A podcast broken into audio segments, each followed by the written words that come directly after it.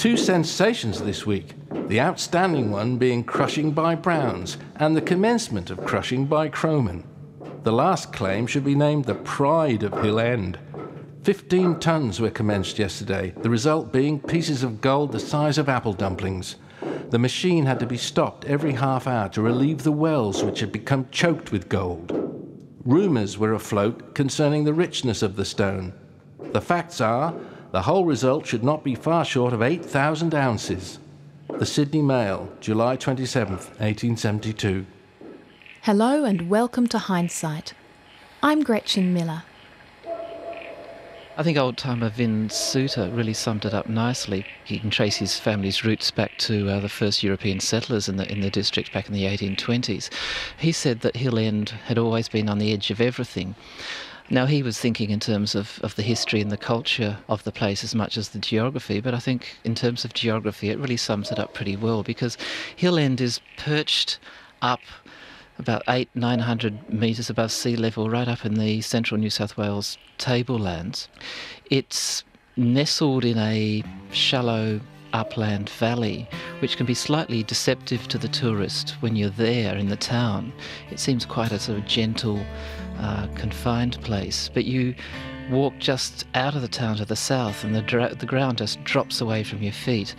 If you walk out towards uh, Hawkins Hill, where the, where, the, where the gold rush was most concentrated, or the adjoining spur um, Beaufoy Merlin lookout, there's a sheer drop right down an enormous escarpment to the Turon River towards its junction with, with the Macquarie River. So it's quite an amazing, amazingly remote, uh, an, an edgy type place. There's a feel of edginess about it. I think the geography of the district set the character of the place. It's complete isolation. Cold nights, severe winters, much grog, being drunk because of conditions. Community events, racing, horse racing, I mean, cricket matches. Not much else, actually. No, I'm a believer to a certain extent in determinism. That uh, it's, it's the area that, that moulded the people rather than the people moulding themselves. Imagine a long and arduous trek from Sydney. It is 1851, and it could take you up to a month to drag your bullock cart westward over the Blue Mountains to the booming pastoral and gold town of Bathurst. Here you might rest a while and collect some supplies, but eager to get on, you don't stop long, and you willingly suffer several more days on the bridle track along the wilds of the Turon River until, utterly exhausted, you finally reach the busy township of Hill End, El Dorado and the mines of Hawkins Hill. This is a story not only of gold, but of the lives behind the gold of a community which has endured over 150 years in between rushes that really total just a couple of decades. The current population is just under 200, but once there were thousands living and mining here. Gold mining at Hill End consisted of three gold mining booms. The first boom is associated with alluvial gold mining and runs approximately from the early 1850s up to the 1870s. The second gold mining boom is a reef mining boom, which peaks in the early 1870s. And the third gold mining boom is a much more muted version of the first two, beginning in the early 20th century, around 1908, 1910, and petering out in the middle of the 1920s, and is uh, a reef mining boom. Gold was was discovered north of Bathurst uh, in 1851 in a place that's become known as Ophir. From there, miners scattered out, scouring the creek beds, the gullies, working their way up the Macquarie River, working their way along the Turon to Sofala, so you had you had that process going on from 1851, and simultaneously, to the north of present-day Hill End, there were a series of um, isolated discoveries of impressive gold nuggets. There was Kerr's hundredweight, as it became known, discovered on the uh, pastoral run of Dr. Kerr. There was another discovery on Louisa Creek in present-day Hargraves. So that gradually the entire region was explored by fossickers. Alan Mayne, author of a new book, Hill End, an historic Australian goldfields landscape. Brian Hodge is a local historian and fourth generation Hill Endite. He describes what was significant about that first alluvial gold rush. It created a new social class to begin with. For the first time, people were able to go outside the master servant mentality and become independent miners, go to work when they wanted to go to work, have their own land, which was leased until 1861, but they still had it.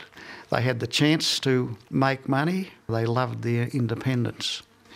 Probably the major importance of rich alluvial mining was that it attracted, uh, you know, in the first decade, over half a million free migrants, which put to rest the convict society and, and its uh, intolerance and cruelty and so forth.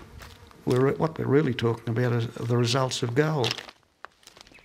Reef mining begins during the first alluvial gold boom in the 1850s and 1860s as miners sought to identify the sources of the nuggets that were found lying on the surface.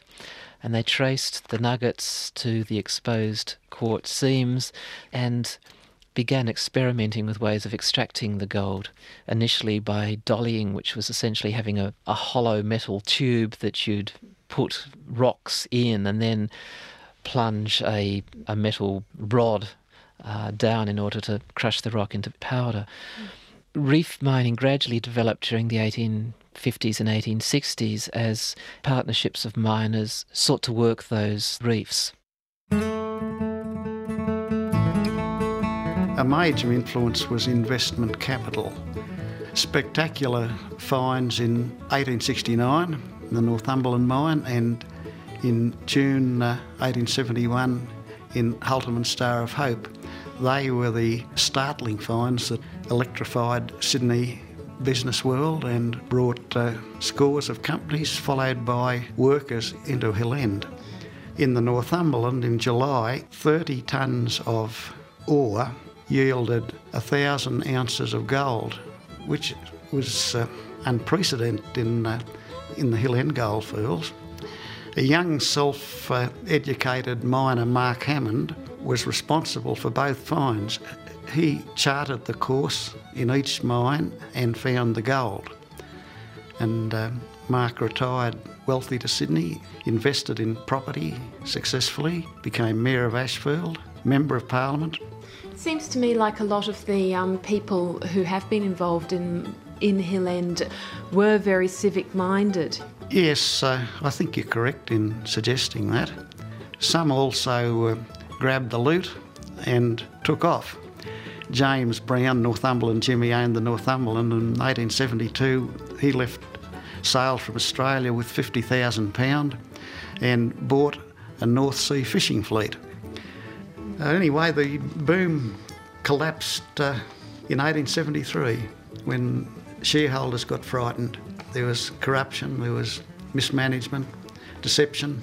Uh, there's another reason too. These shareholders expected to get rich overnight, whereas uh, the successful companies which were getting good gold had first started in 1866.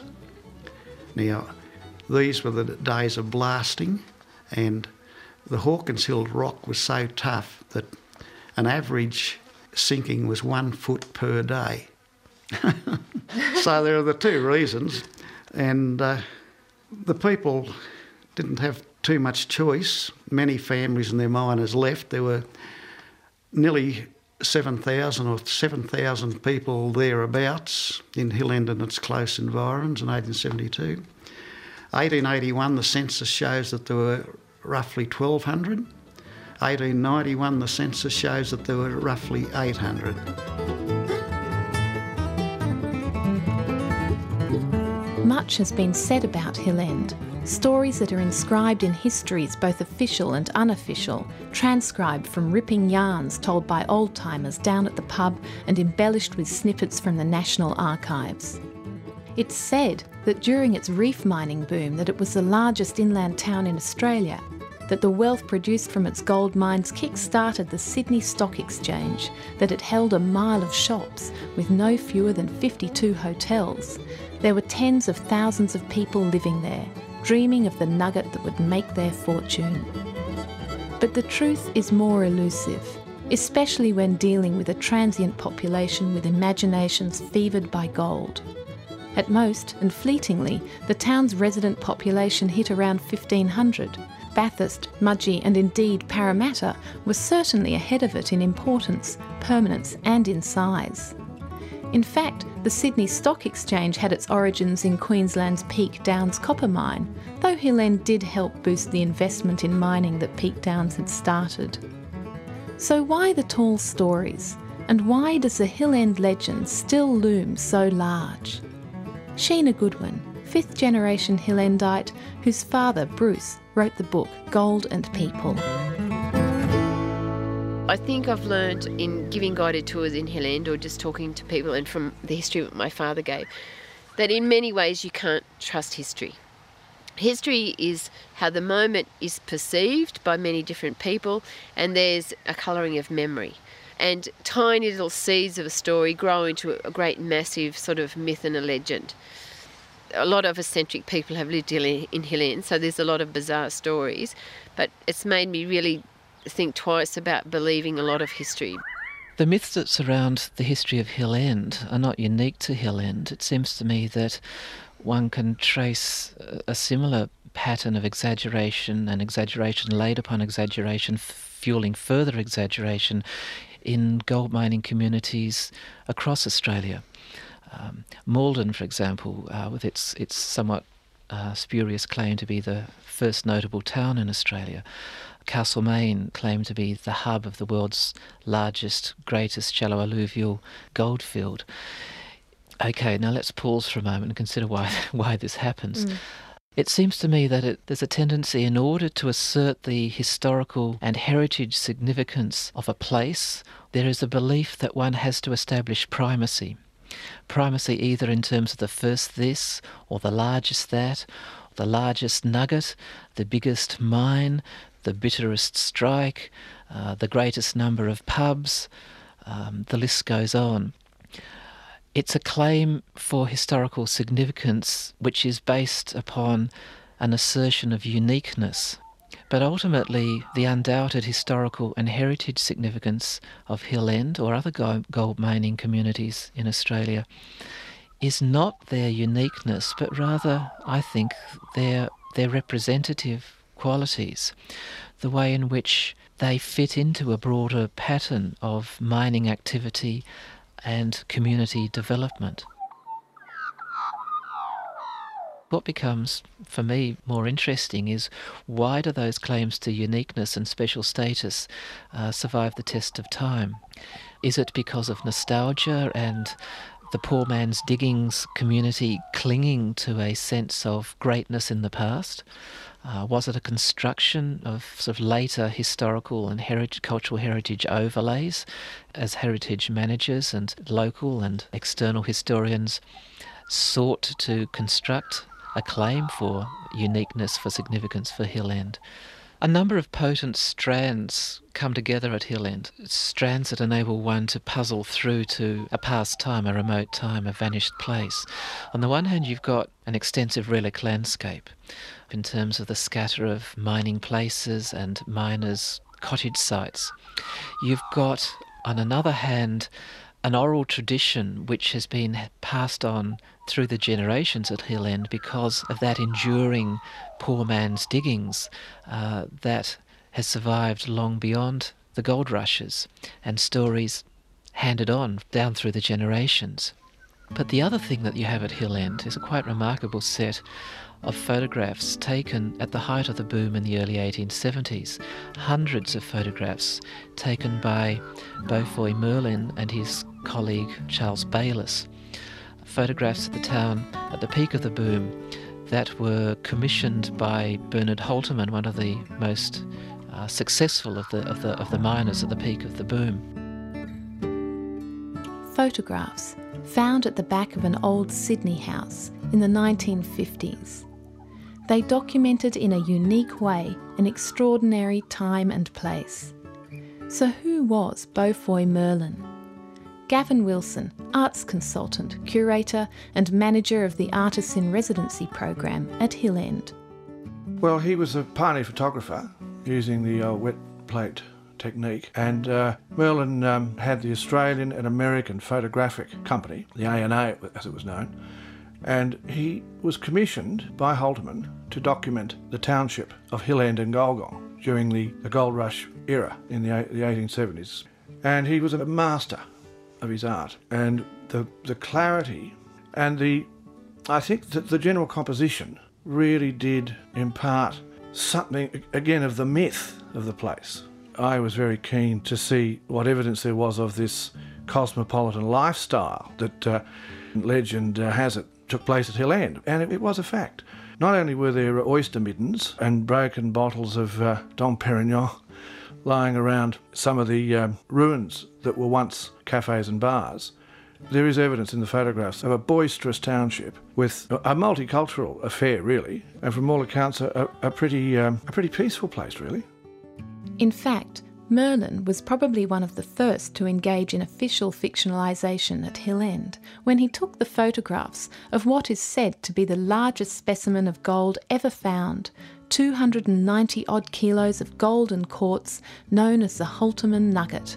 It did hold the record, and still does, for the largest specimen of gold ever wrenched from the earth. It was Louis Beyers and uh, Bernard Otto Holtermann who were uh, responsible for unearthing it. Uh, in fact, there was a big kerfuffle over the uh, over the actual photography involved. Uh, Holtermann was only about five foot, you know, zero, and uh, they got him to stand with a, uh, I think it was a hat stand, and then they'd superimpose the nugget over the hat stand to create the image that was finally, you know, the historic piece. Why did they do that? What happened was they crushed the nugget before they photographed it, but they didn't get any of the major players standing around it. Holtermann wanted to uh, he wanted to buy out the shareholders and take the nugget to Europe and display it in the hope that uh, he'd reap a great fortune. But of course, the shareholders wouldn't get their money until he got back from his, his trip, and they decided in the end that they'd rather get the money in the hand, and, uh, and it was uh, quickly crushed. Bernard Otto Holtermann was born in Hamburg and migrated to Australia as a young man on his own admission to, to avoid conscription. He worked hard, as they all did. After his success with the Star of Hope mine, he showed good business sense in disposing these shares at appropriate time and attempting to make money with uh, the Holtermann's pills and Tell me about the Holtermann's pills. I don't know much about them at all, except they were cure-alls. and poor old Holtermann had plenty to cure when he died at the age of 47, mainly liver complaints. The Hill End miners and investors did not like him at all. I don't think it had anything to do with his being German, but it had a great deal to do with Holtermann in September 1871 writing a letter to the Sydney Morning Herald.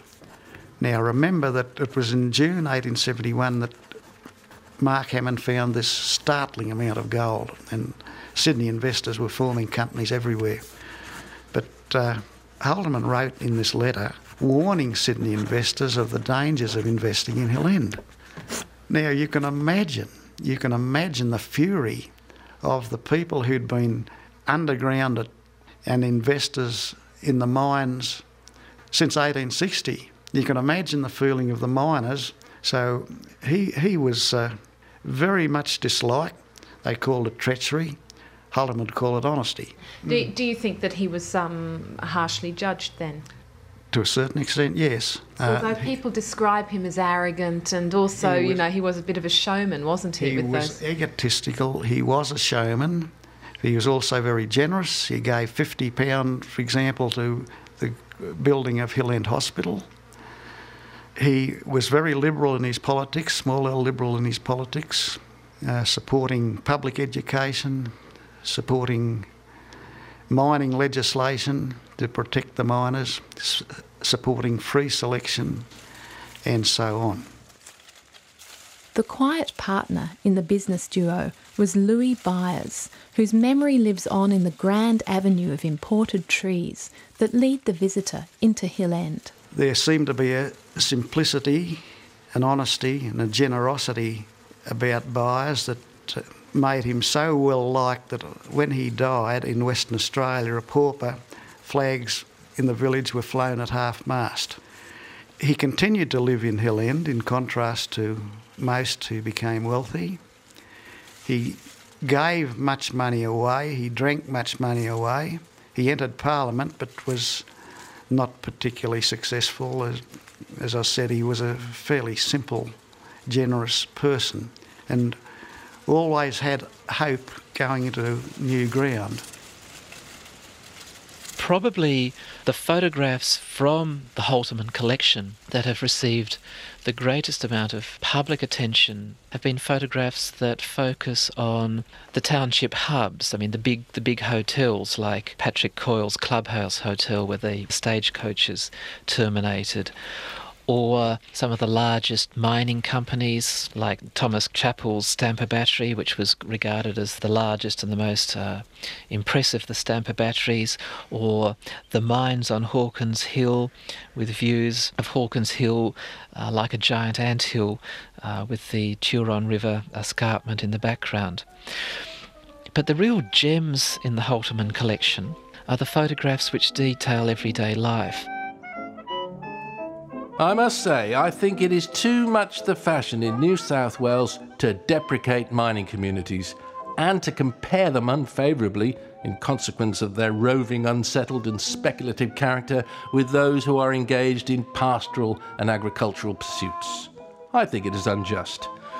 There can be no doubt whatever that without the aid of the mining community, the colony would never have advanced with the unexampled rapidity which it has done in commerce, in industry, and in wealth. Cities have been raised in the primeval forest, and the homes of civilization have been reared in places where a few years since there was only the wigwam of the savage. Allow me to propose success to Hill End and the mining interests of the district. Sir Hercules Robinson, Governor of New South Wales, March 1872. They're the photographs which, which capture um, township events, such as when Sir Hercules Robinson, the New South Wales Governor, visited Hill End in March 1873. There's a wonderful photograph of the townsfolk standing around an ornamental arch that they're constructed with a large banner declaring Welcome Sir Hercules Robinson to Hill End by the prospectors of Hawkins Hill. And the, the incongruous elements to the photograph. Um, the, the street itself is rough, it's sand and gravel. The sign and the ceremonial arch looks a little handmade. The miners themselves are there dressed in their Sunday best, several of them with um, fob watches in their pockets. You can see the chains, and with top hats. Women in their best frocks, with umbrellas open to protect their complexions from the hot summer sun. Um, or another wonderful photograph shows the Sons of Temperance and the Band of Hope parading along Clark Street in 1872 on the way to the opening ceremony of the laying of the foundation stone for the new public school. Temperance was big, actually, wasn't it? It wasn't an all boozing, all partying. It's one of the ironies of Hill Ends and any gold rush town is that on the one hand you've got these stereotypes of, you know, boomtown frenzy. Uh, Robert Hughes developed an image of Hill End as, and I'm quoting him, a boomtown with 50,000 wenching, digging, boozing and fortune hunting inhabitants. A whole set of, um, of, of, of spurious cliches. 50,000, um, make it 1,000 perhaps. One of the core elements, I suppose, of the hidden history of Hill End is just how orderly and respectable a place it was. Uh, the Sons of Temperance and the Band of Hope are parading down the main street. Still more interesting are the huge number of photographs, many of which have not hitherto been shown, of miners' families posed in front of their cottages. And many of these photographs are amazingly arresting because the miner's cottage is a very basic affair. They're slab, timber, huts with a couple of rooms and a primitive roof, mostly of sheets of eucalyptus bark held down by logs and stones. But with the family posed outside, dressed up in their Sunday best, and very often standing in the middle of a of an amazingly complex ornamental garden with flower beds, with hedges, carefully arranged in circles and geometric patterns surrounding the, the homestead. And then beyond the ornamental garden, there is a functional garden of uh, fruit trees and vegetables. A couple of Merlin's portraits hang on the wall of the perfectly restored home of the Krohmann and Ackerman families. They were Germans who had intermarried and come out to Australia to help establish the wine industry. Krohmann and Ackerman's mine was known as a jeweller's shop and produced the gold they said was the size of apple dumplings. Now, Lorraine Miller, nee Ackerman, had long been going to Hill End for family holidays before she discovered her ancestry had put its roots down in the very same spot back in the 1860s. Now she shows people round her immaculately renovated cottage, up the track known as Germantown Lane. Oh, oh look at this. Tell me what we're seeing here. Well, it's the parlour, the central room of a, a rectangular building that's built of mud and wattle slats with a, a, skin coating on top of that of sand and lime. And then we have a, a lime wash coating over that it has a gable ceiling, wide pine timber, painted with lime wash. And I said that's just a mixture of lime and water, uh, what they used back then. And you've got you've furnished this in in period furniture, as it would have been back then when Krohmann first uh, uh, constructed the building. So the histories of the Krohmann and the Ackerman families are very much intertwined, aren't they? Very much. Um, they grew up in the same village in in Darmstadt in Germany uh, just out of Mainz, and uh, the whole families are, are, quite connected. Your lineage comes through both, is it, that right? It comes through both because uh, Michael Ackerman married Anna Marie Krohmann, who was a sister of Johann Krohmann. They then hopped on a ship and came out as grape growers. So they were there for 15 years before they joined Krohmann in Hill End. Mm. What made them decide to leave behind their wine growing business, their vineyards, and come uh, here? Well, it was, uh, I, I, think, the gold, the lure of the gold, and to join Krohmann here. Uh, they were very close. He, uh, Krohmann uh, financed the sinking of the shaft on Hawkins Hill, and he was one of the first to start reef mining in Hill End area. Krohmann and Holtermann mine adjoined one another, but Krohmann's was known as the jeweller's shop. It was certainly the richest mine. Krohmann actually um, took out in money value over £350,000 in a three year period. So that's quite a lot of money back in 1869, between 69 and 71. So, what happened to Johann Krohmann in the end? Krohmann, uh, after having his children, he wanted to go for a trip back to Germany to see the grandparents. His wife Eva was pregnant on the voyage, and when she arrived there, she was taken quite ill. So he bought an estate, and he brought his sister-in-law in, who was um, called Elizabeth Ackerman. She'd never married, and I suppose he, being family, she would take care of Eva for him. But unfortunately, she passed away two days after giving birth. Eva did, about six months after Eva died, the, the newborn girl child passed away. But at that particular time, Elizabeth Ackerman found herself pregnant with Krohmann's child. So she'd managed to get herself positioned there looking after the children. And of course, she gave birth to a boy child. And not long after that, Johann's first son with Eva an only son, an heir, of course, in those days, he mysteriously drowned in the pond at seven years of age. So Krohmann was devastated. Uh, we've done a lot of research. He never did marry Elizabeth Ackerman.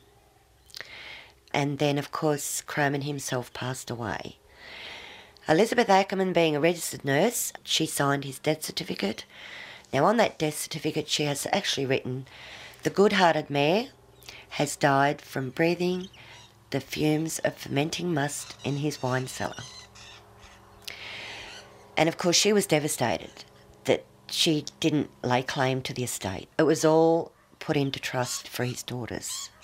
So, do you suspect marriage. foul play? Yes, I do. Elizabeth Ackerman was 32. She would have been a spinster for those days. Maybe she'd had this thing for Krohmann all her life growing up with him, and he's, he's turned up with this young wife. Certainly, uh, she was left with nothing. She had to scrape together some money to get on a ship to come to Australia to claim his uh, estate and his mine here in Hill End. But of course, when she arrived here, Krohmann had sent his sister a letter saying he'd give us the property and everything within to her, his sister, that he will never return without Eva. What happened in the end to um, Michael and Anna Marie? You know, their wealth uh, gradually ran out because they didn't continue mining. Uh, the eldest son did take a 32 ounce cake of gold out of their mine, and uh, Dad has just said, take it to the family bank, ride to Bathurst on the horse. And, but John Ackerman, his firstborn son, had not long been married and had a young child. So he actually rode to Sofala, opened up a bank account in his son's name.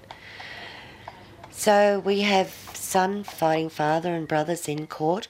It went on for 15 years, the Supreme Court case. So much so that Dad in the end went and blew the drives in of the mine and said no more gold. It's just parting the family. You're listening to Hindsight on ABC Radio National and to the story of gold mining town, Hill End. As you can tell, another significance of Hill End is its oral histories, handed down from one generation to the next. Here's Sheena Goodwin, whose great great grandfather first came to the region in 1851 and whose great grandfather was a miner at Hill End.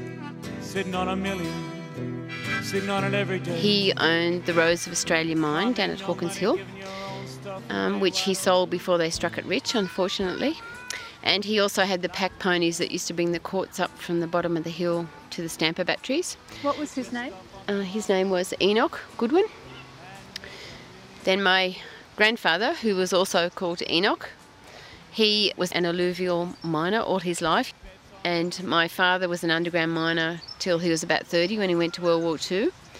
And after that time, he had a couple of projects. He had a sluicing mine down at Golden Gully, but he never again earned his living as a gold miner. Granddad was really addicted. Gold mining is really a gambling sort of addiction. And Granddad would have a fantastic uh, project thinking he was going to make it rich. He wouldn't. The next day, he would get up onto a new project and he'd just be as, just as optimistic. He, he was so positive about everything. One of the things I feel particularly passionate about in discussing Hill End or other poor man's diggings is that the diggings survived because the poor man did not exist in isolation. Gold mining history tends to, to treat gold mining as, as a sort of macho activity which was exclusively the preserve of blokes with sleeves rolled up and a pick over their arms.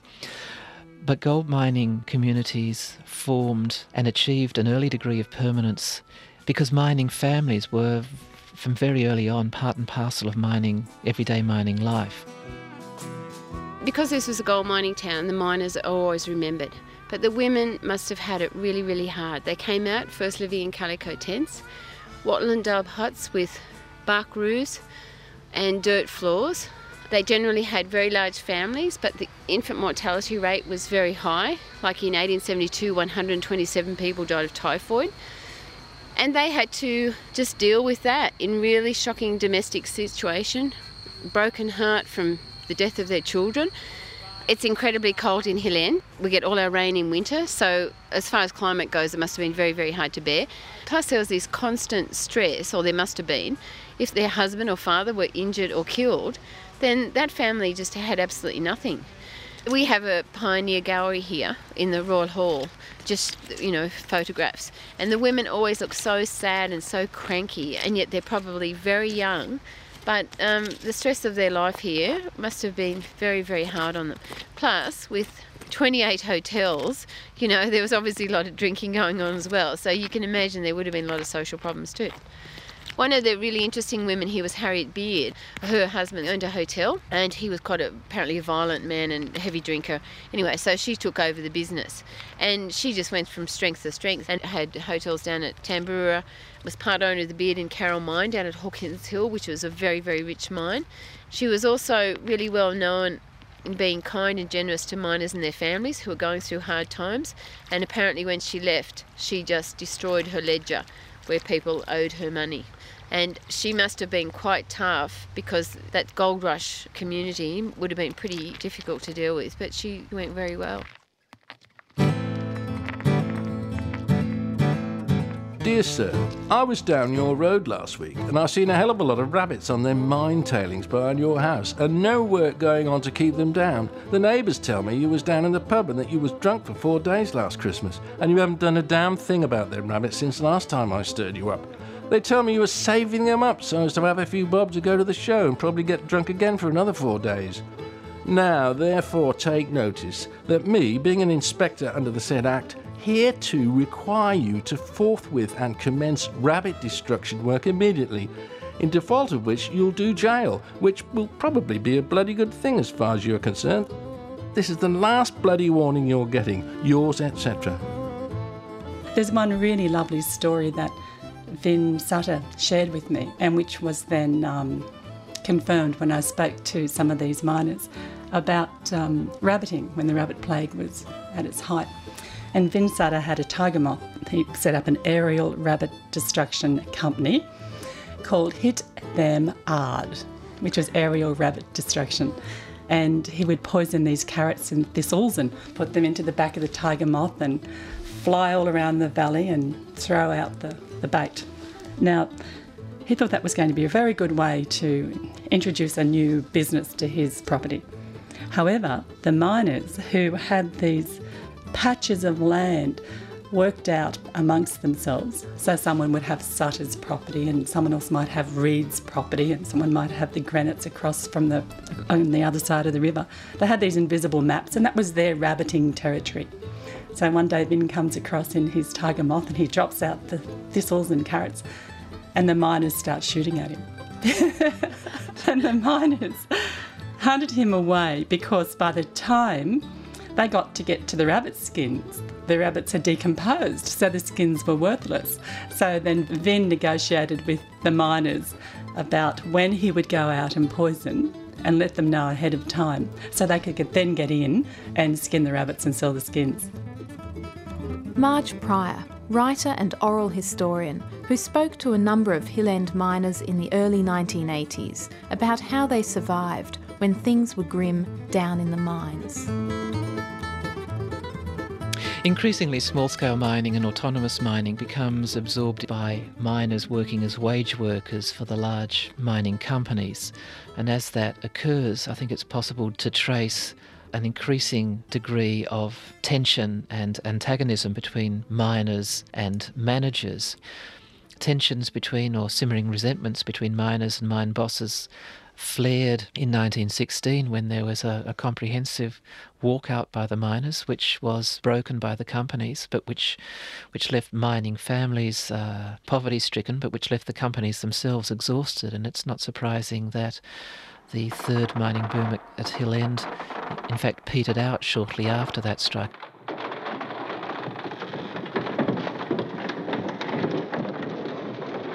The strike is based on a mining community that became very militant over the years. They were um, Labor voters, they were anti conscripts, they challenged the conservative thinking in their area, and they were the community that made up the village of Hill End. And who were they striking against? They were workers from the amalgamated and reward mines, so they were striking against um, those companies. Conditions were shocking there was a photo of a group of miners outside the amalgamated mine, and two thirds of those men died of silicosis, and they died between the ages of 30 and 50. The conditions were shocking because there was no ventilation, and the company would tell the men to use water to keep the dust down. So, if you could imagine working in muddy, slippery conditions underground as the only means of trying to contain dust, the men soon stopped that and took their chances with the dust. So the strike lasted how long? The strike was for six months. And how did it end? Well, the men had to go back to work. They lost and they returned to work. It devastated the community. Um, it was a couple of years later when the mines did close down, Mm. and the, the um, some of the local historians are saying that was what brought the mines to an end. But from what I'm picking up from the miners, the companies were already thinking about closing before the strike occurred.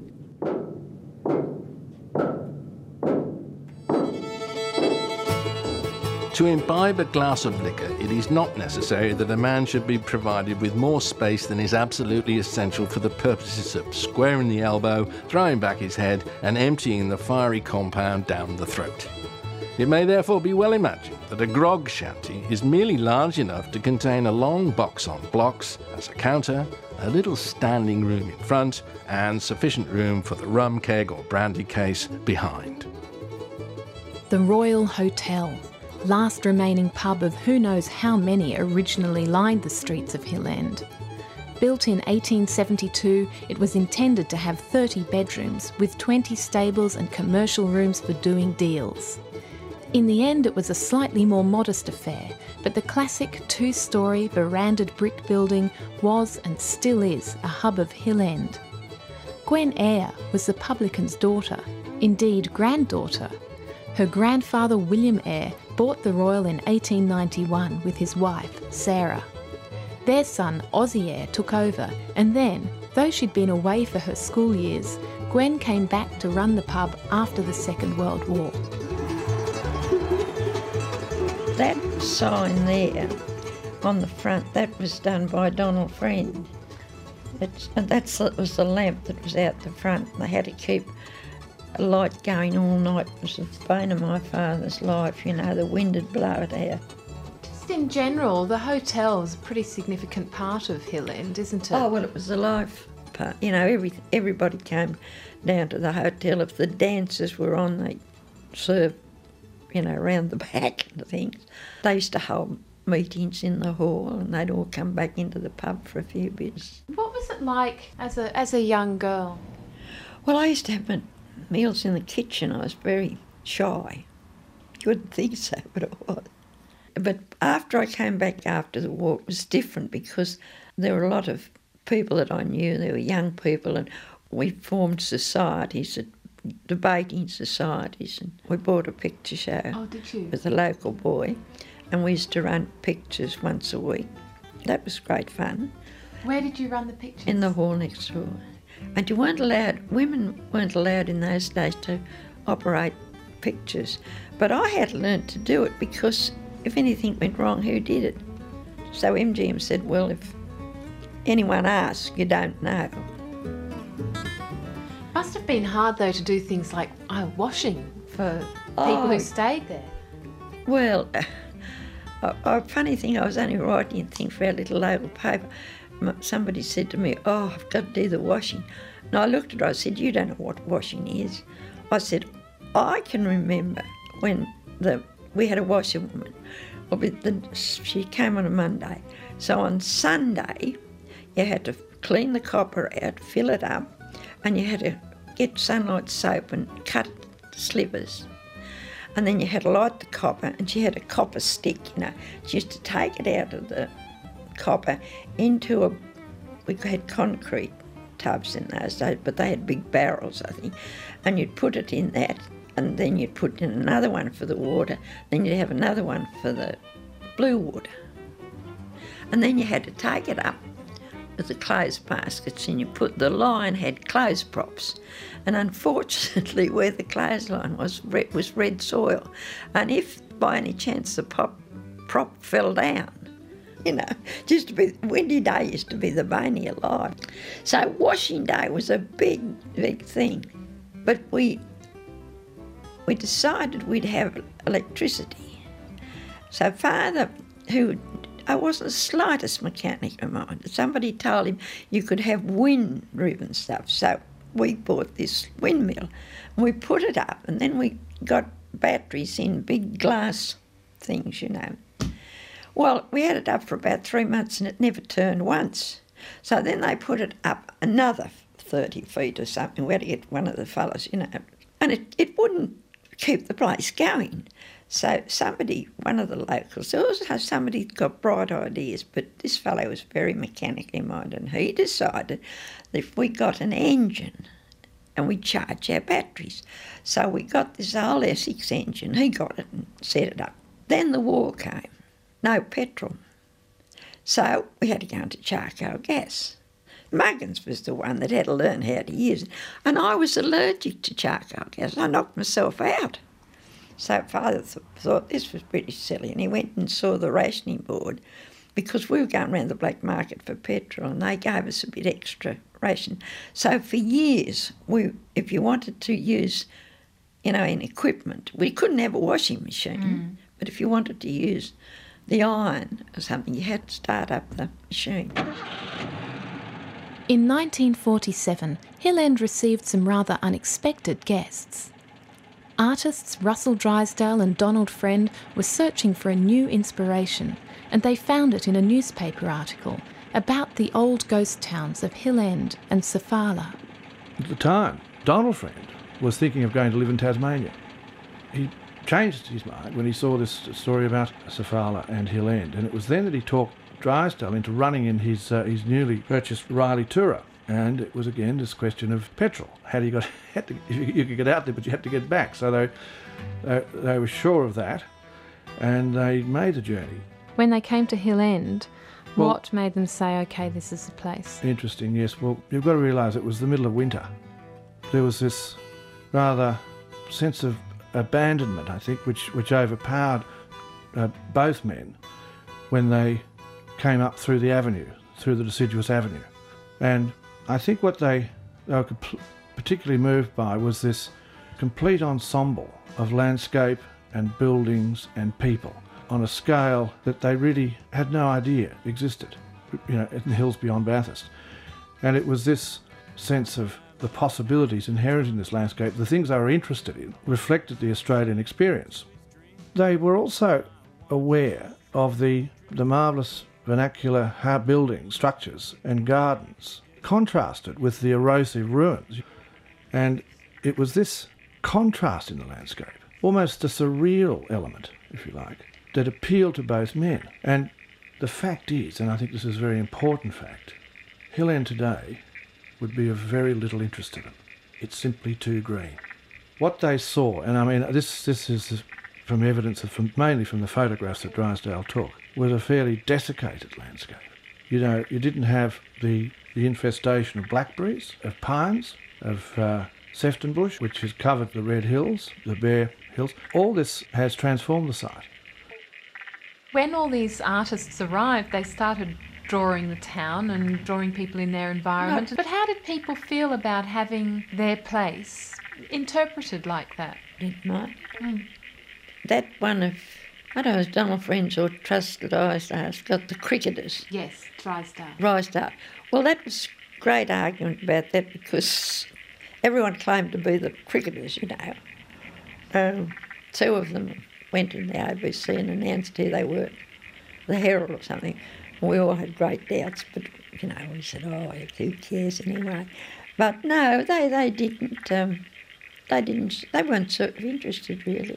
Were they a bit? Were the artists a bit separate from the rest of the community? No, not really. No, they just came into the town and no, they, they sort of just took them for. It was rather strange, you know, when you think about it. In what way? Well, that they did accept them so, but I think that they they weren't show offy, if you know what I mean. They just dressed normal sort of thing, and they. The only thing, Jean would go in, Jean Haefliger would go in the bar to have a beer. That was rather scandalous for them. But I heard Donald tell me somebody pinched a bottle, a bottle but knowing Jean, she wouldn't have us. but um, no, they didn't. And the locals didn't didn't mock them by any any. They didn't find them, you know. Well, Donald and um, Don Murray were gay, weren't they? Well, I don't know whether the locals knew or not. I knew because Colin told me. He said you're sitting on a dynamite up there, and I didn't know what gay was till I went into the army. lesbians, I mean, you didn't know in my day. You know, it's a bit queer, but um, when Donald came back from Italy, he bought a fellow called uh, Attilio. Gee, he was a good looking Italian. Attilio was about, I suppose, 20. Well, the girls went mad, you know, the Attilio, and he was all. And, and uh, I thought, oh, we're going to have trouble here. But we never did. We never did. Russell Drysdale's paintings, The Cricketers, Portrait of Donald Friend, and The Controversial Woman in a Landscape were exhibited by the Art Gallery of New South Wales.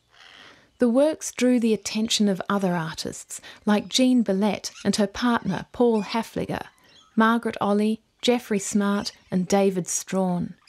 There were articles in the Sydney papers about Hill End a wider audience became aware of it as both an artistic and a historically significant place.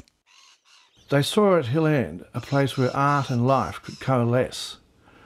A lot of the material that artists draw from comes directly from their life, from, directly from their surroundings. And, and Hill End is one of those sites that offers marvellous panoramic vistas as well as intimate sites that have great poetic meaning that, that I think lasted for generations. Hill End was declared a historic site in 1967. The declaration has helped keep the village alive as a tourist destination and place of historic interest, but has also caused ructions in a 200 strong community. How to maintain the character of the place without freezing it in time has been the subject of an ongoing struggle, which is perhaps only today finding resolution. But that's another story for another time. In today's program, you heard the voices of Alan Mayne, Gavin Wilson, Gwen Eyre, Marge Pryor, Sheena Goodwin, Lorraine Miller, and Brian Hodge. Readings were by Tony Barrell. Technical production today was by Angus Kingston, and I'm Gretchen Miller. The executive producer of Hindsight is Michelle Rayner, and I hope you can join us next week for another story of Australia's past. Sitting on a million sitting on it every day. This gold was just so impossibly rich, but they thought it was going to keep going, you see. And so, like, Hill would have just been amazing town, but it didn't, it just ran out. Because it was so rich and that hysteria remained so clear in people's minds that they've held on to that as being the main thing that gives us identity. And in actual fact, it's more about people surviving here. But we still cling on to that sort of maybe 12 or 15 years that that's what we're all about you know, we sort of can't get over it. But maybe we can't get over it because it really was fantastic. The fact that they found 370,000 ounces in a quarter mile area.